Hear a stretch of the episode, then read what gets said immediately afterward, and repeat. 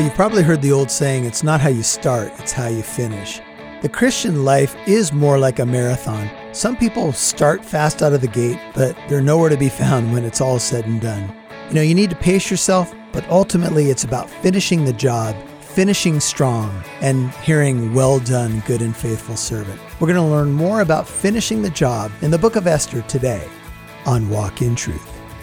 These are the teachings of Pastor Michael Lance. It's our goal to build up believers and to reach out with God's truth to all people. Before we get started with today's message, we want to let you know that this is a listener supported ministry. Call with your gift at 844 48 Truth. Now, here's Pastor Michael.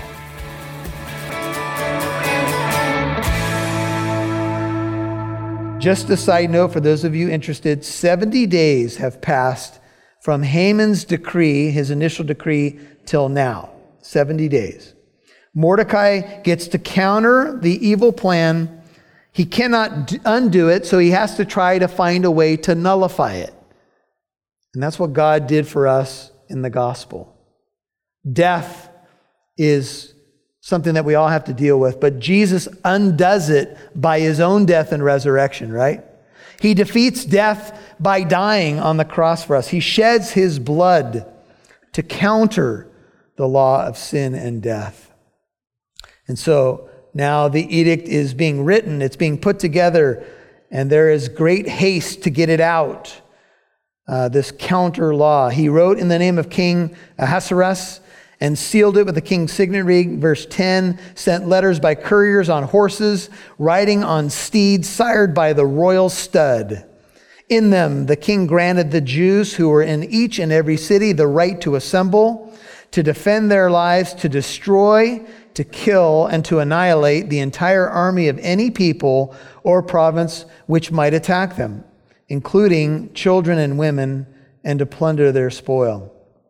In one day, in all the provinces of King Ahasuerus, the 13th day of the 12th month, that is the month of Adar. Now, this day that all of this is supposed to happen is still eight months away.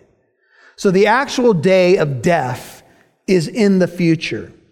Nobody knows the day of their own death, right?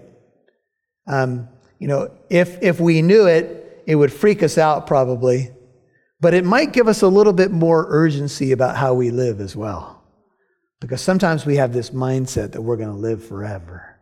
So we have plenty of time to get stuff done and tell people how we feel and, you know, deal with stuff. But the truth is, we don't.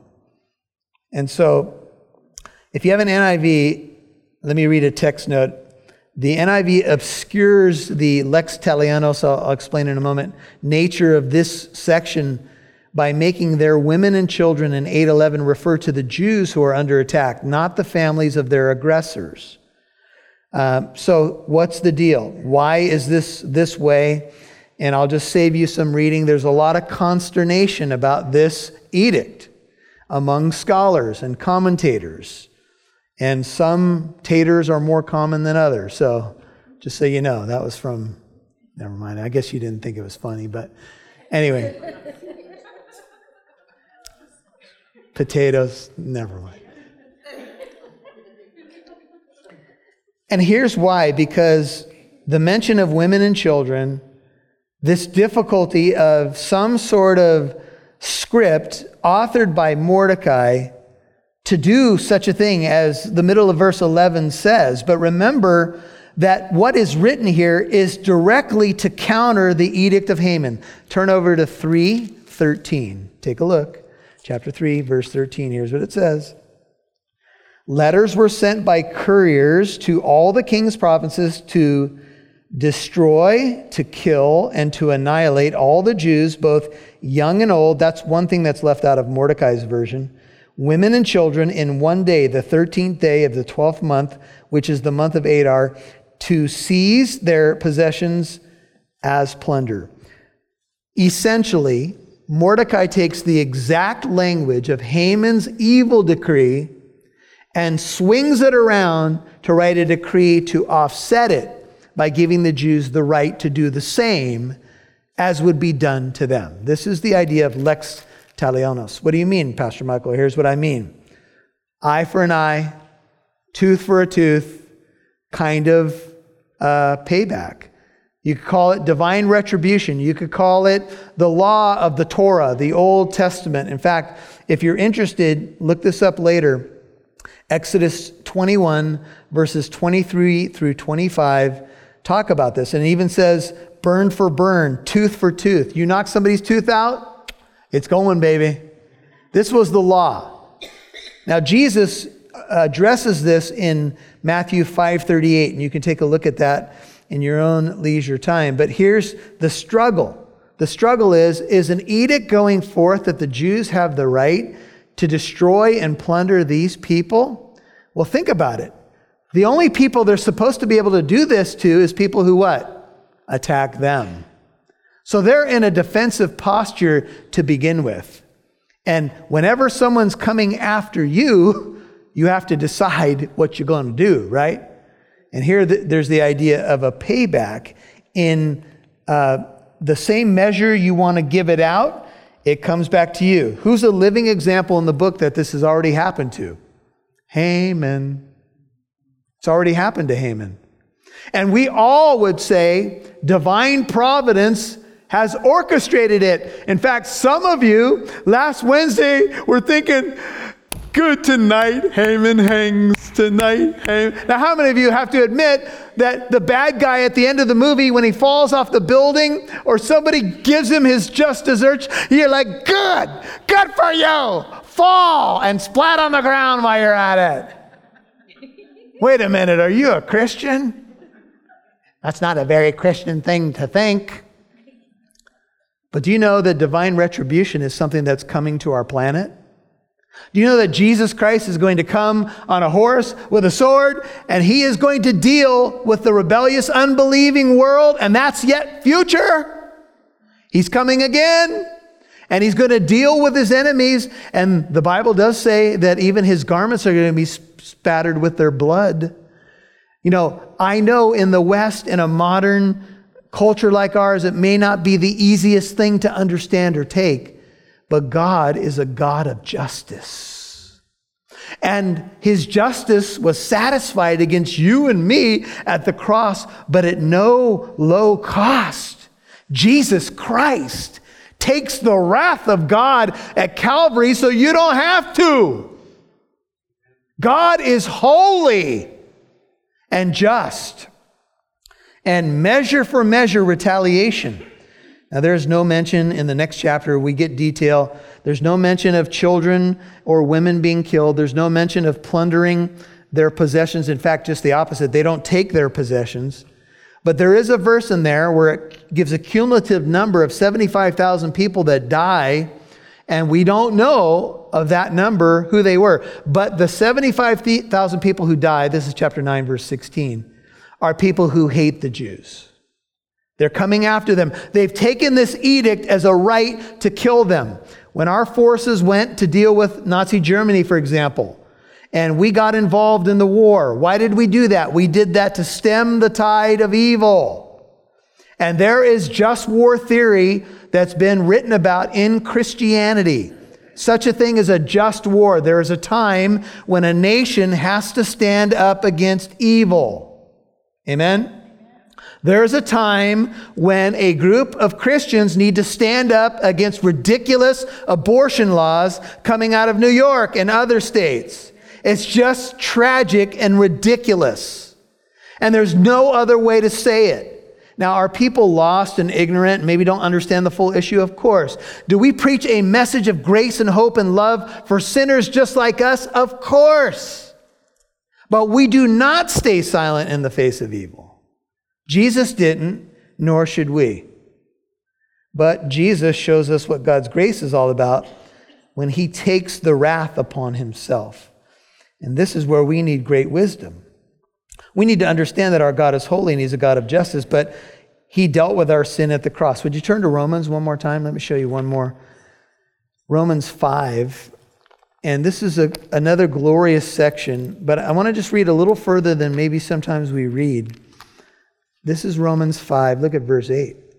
It says, But God, Romans 5 8, demonstrates his own love toward us in that while we were yet sinners, what happened? Christ died for us. Much more than Romans 5 9, having now been justified, declared innocent or righteous before God by his blood, we shall be saved from what?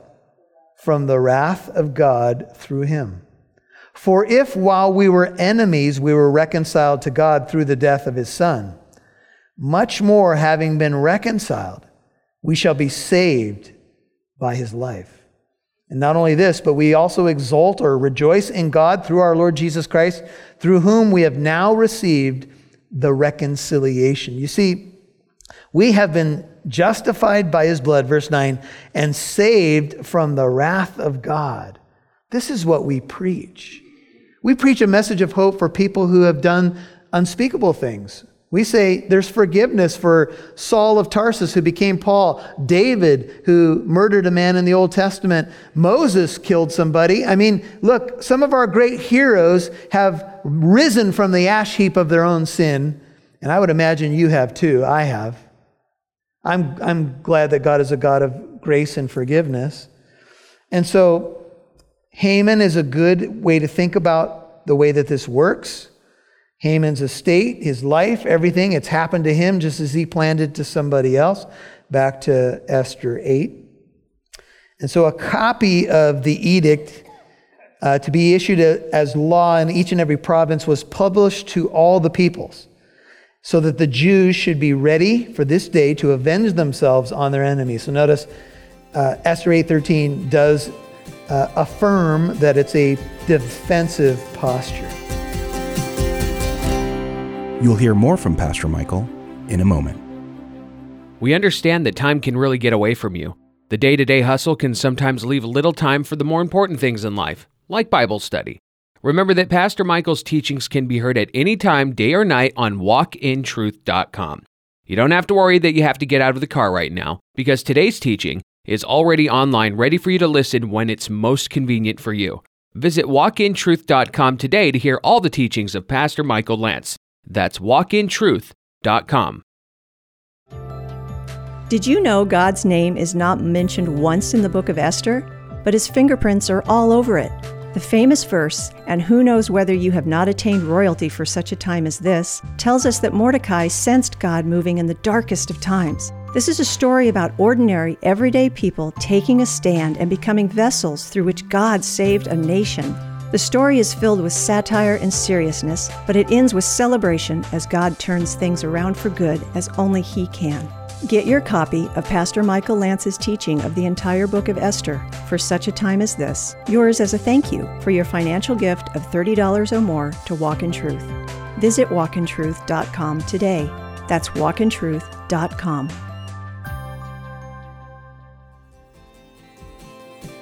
Now back to Pastor Michael Lance, right here on Walk in Truth.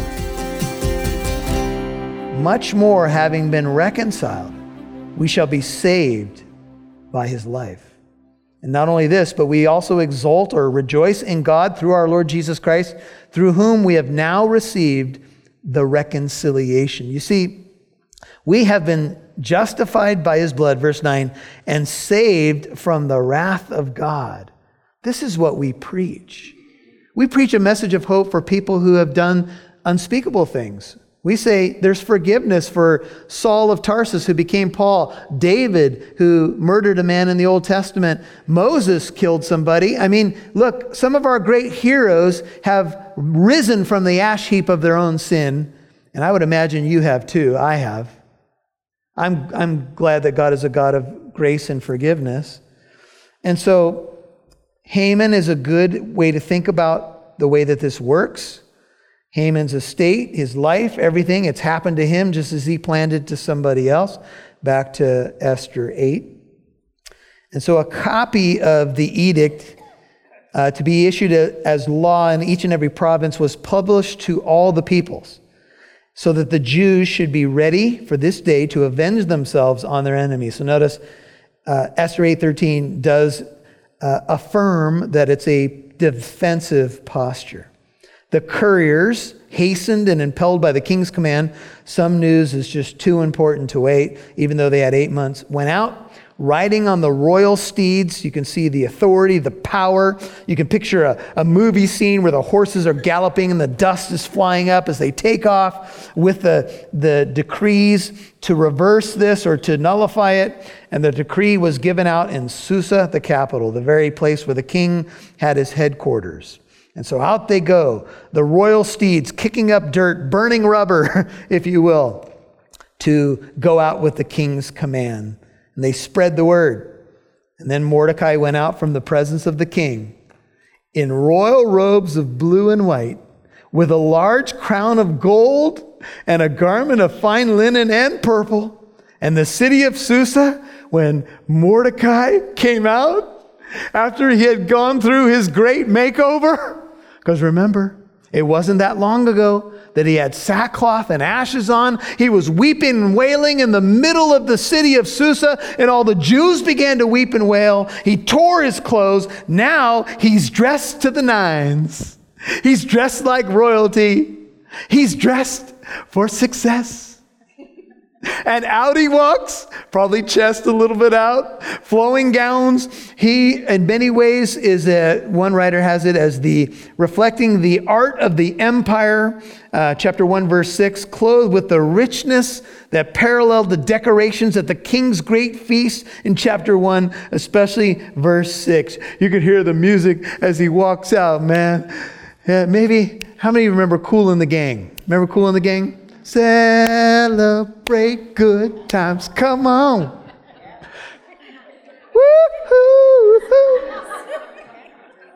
Right? It's a celebration. I think Morty was coming out a little bit like, yeah. Hey, do you know it's okay to celebrate as a Christian? In fact, you and I should be celebrating every day. Rejoice in the Lord. Again, I say, rejoice. You know where Paul wrote that from? Prison. What?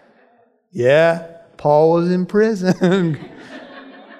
Do you remember when they were uh, imprisoned in um, the Philippian jail and they began singing hymns at midnight? And the Lord shook open the prison gates. Do you know that Joy is the second fruit of the Spirit. For the fruit of the Spirit is love, joy. Do you know that joy, uh, Donald Grey Barnhouse said that joy is love singing. Can I, can I ask you a question? Well, that was cool. Everybody said, do that again. Oh. I've shared that at many weddings and I've never got that before. I waited for it. Nothing. It's a mixed multitude at weddings. anyway, can I ask you, how you doing with joy? You know, sometimes I have to ask the Lord to make me joyful. I have so much to be joyous about, but sometimes anybody else battle with this? Maybe a little negativity, maybe a little, oh, I gotta get, I gotta get this done today. I my car, I gotta wash my car. The other car hasn't been washed. I'm gonna take this one and I gotta wash. I gotta put gas in it. Because the last person that drove it to put gas in it. And then you go, wait a minute. I have a car, I have a second car, I have money to put gas in my car, and I'm whining about, I gotta put gas in it. We have issues, people. That's a, a nice way to say we're a bunch of sinners but issues sounds nicer. Can you be in the fifth century city of Susa and rejoicing that Mordecai came out dressed nicely, opposite of what it was before, even though you still got problems and you're still technically a, a person who's in a foreign country, not in your homeland, and probably not in the best of situations? You might even be a slave to the Persian Empire. And yet, the city of Susa, they shouted and rejoiced. They went from fasting to feasting. For the Jews, there was light. Light is a way to say happiness or hope, and gladness and joy and honor. When Mordecai came out in the royal robes, they were like, oh, yeah, it's a new day in the kingdom. Because another decree of life has gone out. Haman's dead. Ding dong, Haman is dead. The wicked old Haman.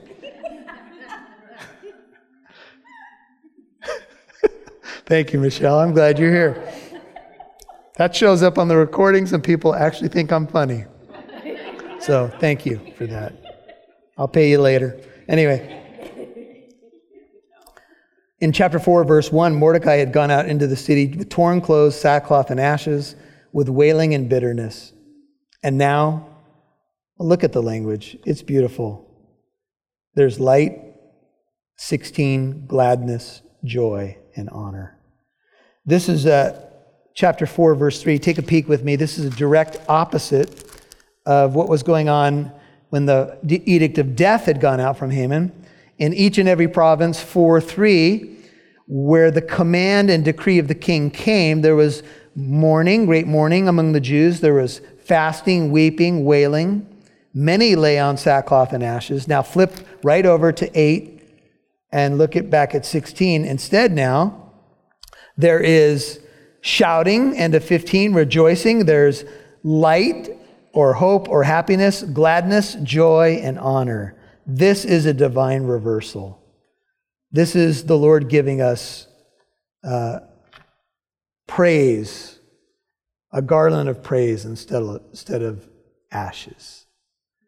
Jesus has come to bring hope, to preach good news to the downtrodden, to open the prison doors. To those who dwelt in darkness, they have seen a great light. When the angel proclaimed in Luke chapter 2 the coming of the Messiah, he said, I bring you good news of great joy, which shall be for all the people. For today, in the city of David, there's been born for you a Savior, which is Christ the Lord. Amen?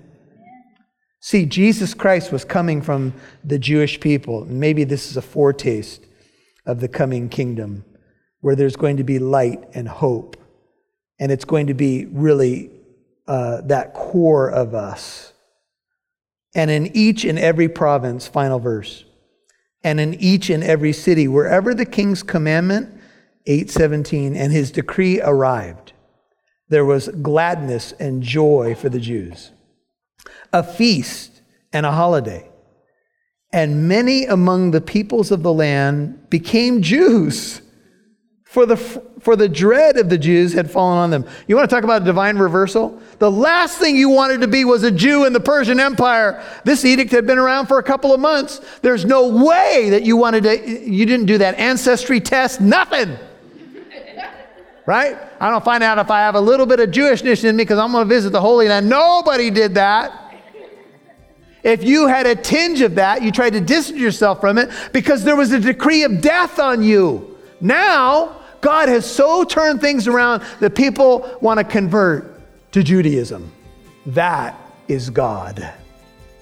And when people see the light and the hope that is in our lives, that's part of the reason they want to convert to Christ.